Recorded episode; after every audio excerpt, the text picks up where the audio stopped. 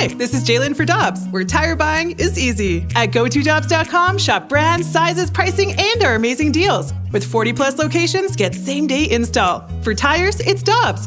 For deals you can use, click on GoToDobbs.com now. Another day is here, and you're ready for it. What to wear? Check. Breakfast, lunch, and dinner? Check. Planning for what's next and how to save for it? That's where Bank of America can help. For your financial to-dos, Bank of America has experts ready to help get you closer to your goals. Get started at one of our local financial centers or 24-7 in our mobile banking app. Find a location near you at bankofamerica.com slash talk to us. What would you like the power to do? Mobile banking requires downloading the app and is only available for select devices. Message and data rates may apply. Bank of America and a member FDIC. Do you want to talk to the guy that scored the game winner? Actually, hang on a second. Andrew, get Kyle on line one, please. Can you get can you get Kyle Hiebert on, on line one? I got him on line one, Well, gentlemen. then let's go to the Brown and Krugman celebrity line. That's right, Kyle Hiebert of your St. Louis City SC, the man who scored the game winner on Saturday night to put you up 3-0 now in the inaugural season is joining us. Kyle, congratulations on not only the personal success on Saturday, but uh, being 3 and 0 thus far. This MLS league is pretty easy, huh?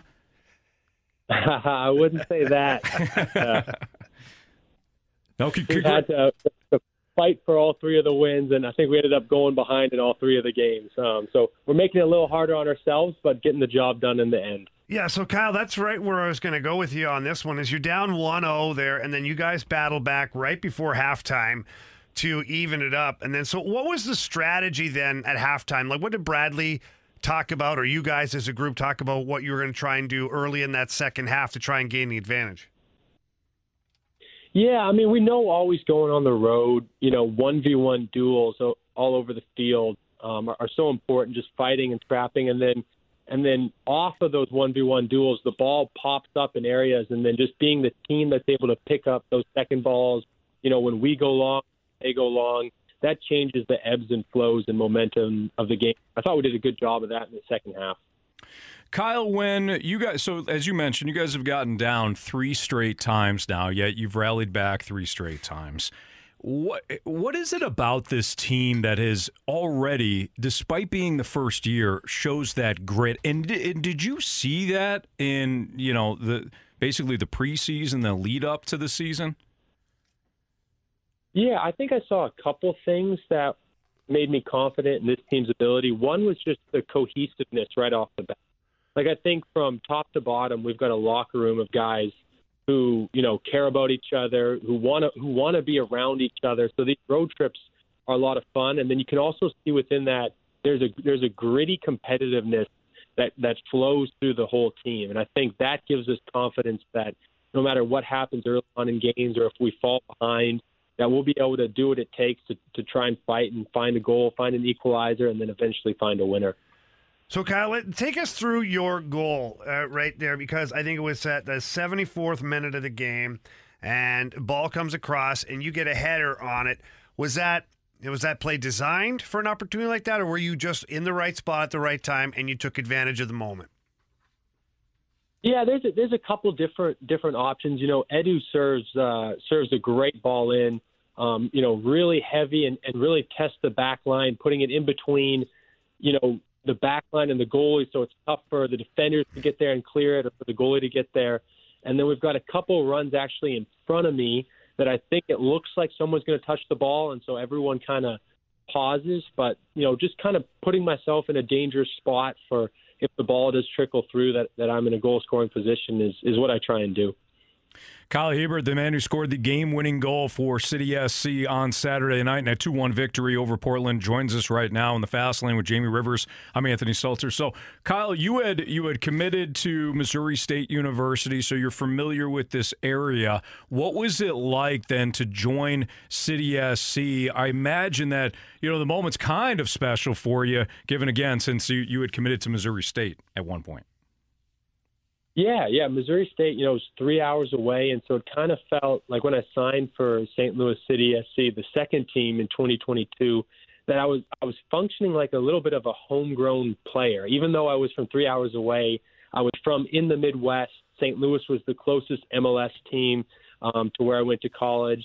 funnily enough, my wife Cassidy is from St. Louis. Her family's all here, so it was the perfect fit for me and, and my family from the from the jump. And we're so happy that we get to be here and and I get to play professional soccer here.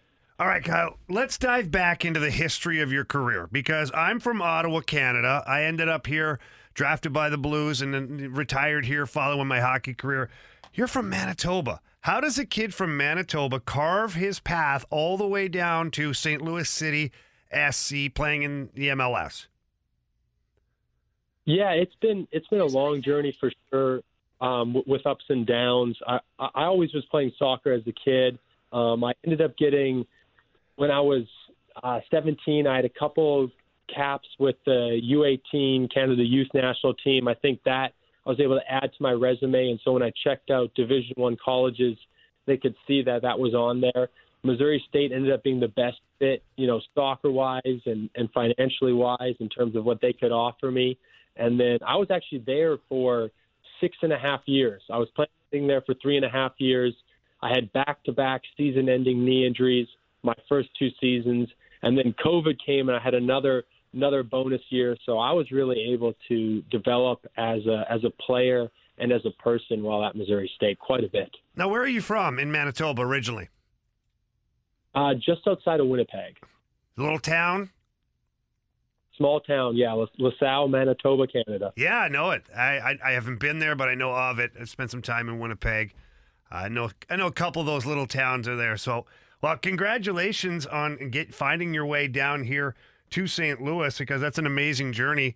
I know myself growing up playing a little bit of soccer. It's not the easiest thing to find year-round soccer up in Canada. So you you battled the odds on that one. But Kyle, I want to go back to St. Louis City SC, your first game here in St. Louis. We haven't had the opportunity to talk to anybody yet from the team following that game, but man, what an atmosphere. Like it was 22,000 plus, but it felt like it was 50,000. As a player, you know, to walk us through that, the, the experience of walking out onto the pitch and seeing all the people and realizing, you know, how loud they are and how passionate they are. Walk us through that whole day. Yeah, I mean, it was such a special day for me, just knowing how many people were going to be able to, to tune in and watch on, on TV. But then also, my parents flew in, my sister, my brother in law flew in, my wife was there, some of my wife's family, some of her really close family friends were there. So to just have, and even more, there's other people there that I'd grown up with, played soccer with. So it was like a lot of the soccer community and my family that had been supporting me was at that game. And yeah, the atmosphere was absolutely electric. I don't think one person in the 22 and a half thousand people sat down the entire game, and they were going absolutely nuts. You know, it, it you know, so fun to play in. No one can hear anything on the field. Like you're trying to, uh, which is part of the experience in the environment. Like you can't really, unless someone's within five feet of you, you can't pass the message along. And so that that's where that trust comes in that we have with each other is just knowing where players want to receive the ball, knowing how we want to press and move and shift because it's it's not always the easiest. I can't say to our right back, "Hey, you got to tuck in and and connect with me," but he's just got to know that that's what he's doing. And you know, Jake does a great job of that. So just little moments like that are what made that experience so so special. Couple more things for Kyle Hiebert of St. Louis City SC. Kyle scored the game winner against Portland over the weekend. Kyle, I got to ask you, growing up in Canada, I got so two questions. First question is, you wound up wound up in soccer and not in hockey. Were you also a hockey player at one point? Uh, never organized, ju- just with friends on the river. Okay, fair enough. Second question: Are you a Jets fan? Yes, I am. I Wrong answer, Kyle. Come on, man. Yeah, but he's got he's a Blues fan now, Anthony. Uh, that's not what Kyle said. I know.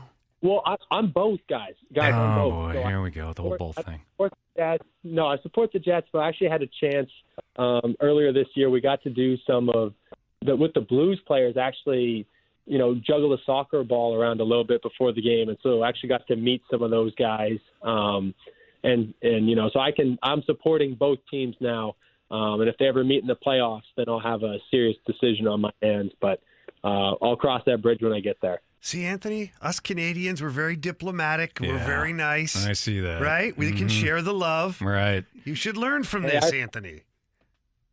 I appreciate that, Jamie. That's a good word. That's right. That's right. We got to stick together, Kyle. So, so you had an opportunity to practice a little bit with the Blues players. You said. Yeah, yeah. Those guys are. Uh, those guys have got some some technique. You can you can see that they do this because I, I think they do it before every game. So I think uh, I've described it as a little unorthodox but effective. Just way you know, come to think of it, yeah, we've seen them play either the the hacky sack before games, or or they get the soccer ball and they're, they're passing it back and forth. Jamie Jamie has picked up the the uh, sport of soccer a lot a lot quicker than I have because he played hockey. Do you find that there's a lot of similarities between the two sports? Yeah, I think uh, soccer and hockey, you, you definitely have, in terms of as a defender, what what you're thinking and you know you're you're closing down the the middle like we're closing the middle of the goal first keeping stuff outside. And and I think that the you know in terms of the intensity hockey's different just because for a lot of it you're just going full speed and the, the puck's in play you know unless you have uh, a penalty or an icing or some of these moments. So there it's like nonstop. Whereas soccer there's more you know it's 90 minutes. And so you've kind of got to measure your energy a little bit differently because as a central defender, I usually am not going to get subbed out a game. So I gotta I gotta plan like I gotta work hard, but I also got to work smart. And hockey is just nuts because you just leave everything on the ice, 40 seconds, 45 seconds, and then you're off. But you know, so similar in terms of like work ethic and blue collar, but then different in terms of you know kind of measuring your output. I believe. Kyle, I want to follow up on that. This is a question that has come up for, from our listeners who are City fans and soccer fans. I admittedly don't know the philosophy from team to team in soccer. I'm learning, but you know, it, will take me a little bit. But Kyle, when it comes to exerting that energy, you guys play a very specific style.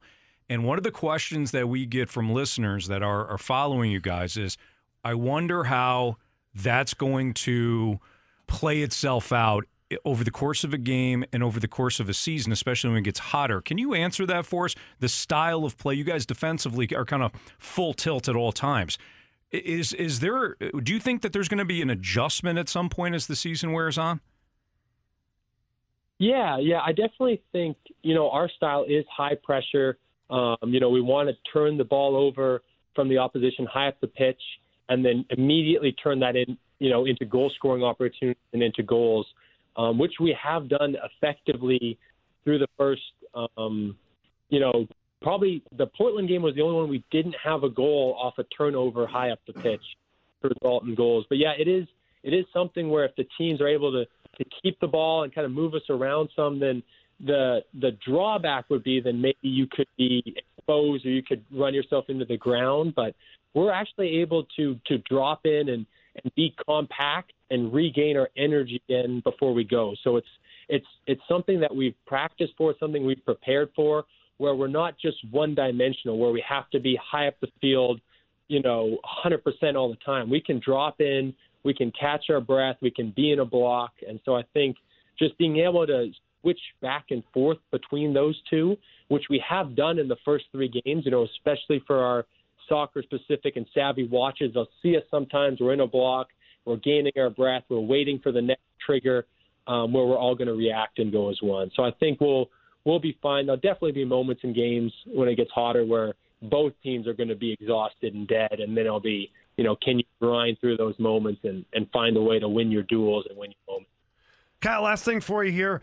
Uh, as an expansion team, leadership is obviously at the forefront, and Bradley Carnell would fall at the top of the food chain when it comes to leadership. Uh, what is it about Bradley Carnell that has helped this group come together so quickly? And, you know, what is it about his coaching style that you love? Yeah, I love that he gives us a lot of freedom as players. You know, he, he says he wants us to be, to play by a certain set of, of principles where – you know, so one of those principles is like we just talked about with pressing that if one of us go, we all go. So that as a team, we're just making unified decisions with and without the ball. But then, you, and or just when we get the ball, can we look vertical first? Can we find the quickest way to goal? But then there's also freedom, and sometimes that's not on. So sometimes we can swing it around. And I just, you know, we have a lot of. He talks about expressing ourselves on the field. He wants us to go out there, have fun and express ourselves. And so it's a joy to play for him. Kyle, it's a joy to chat with you. We appreciate all the insights. We appreciate you coming on. Congratulations on the game winner on Saturday night, and uh, looking forward to chatting with you again soon. Yeah. Thanks, Jamie. Thanks, Anthony. I appreciate you guys taking the time. No, we appreciate you. Thanks, Kyle. Go get them. Go get them against San Jose this week. Yeah, sounds good. We'll do. All right. Thanks, Kyle. All right, thanks a lot, Kyle.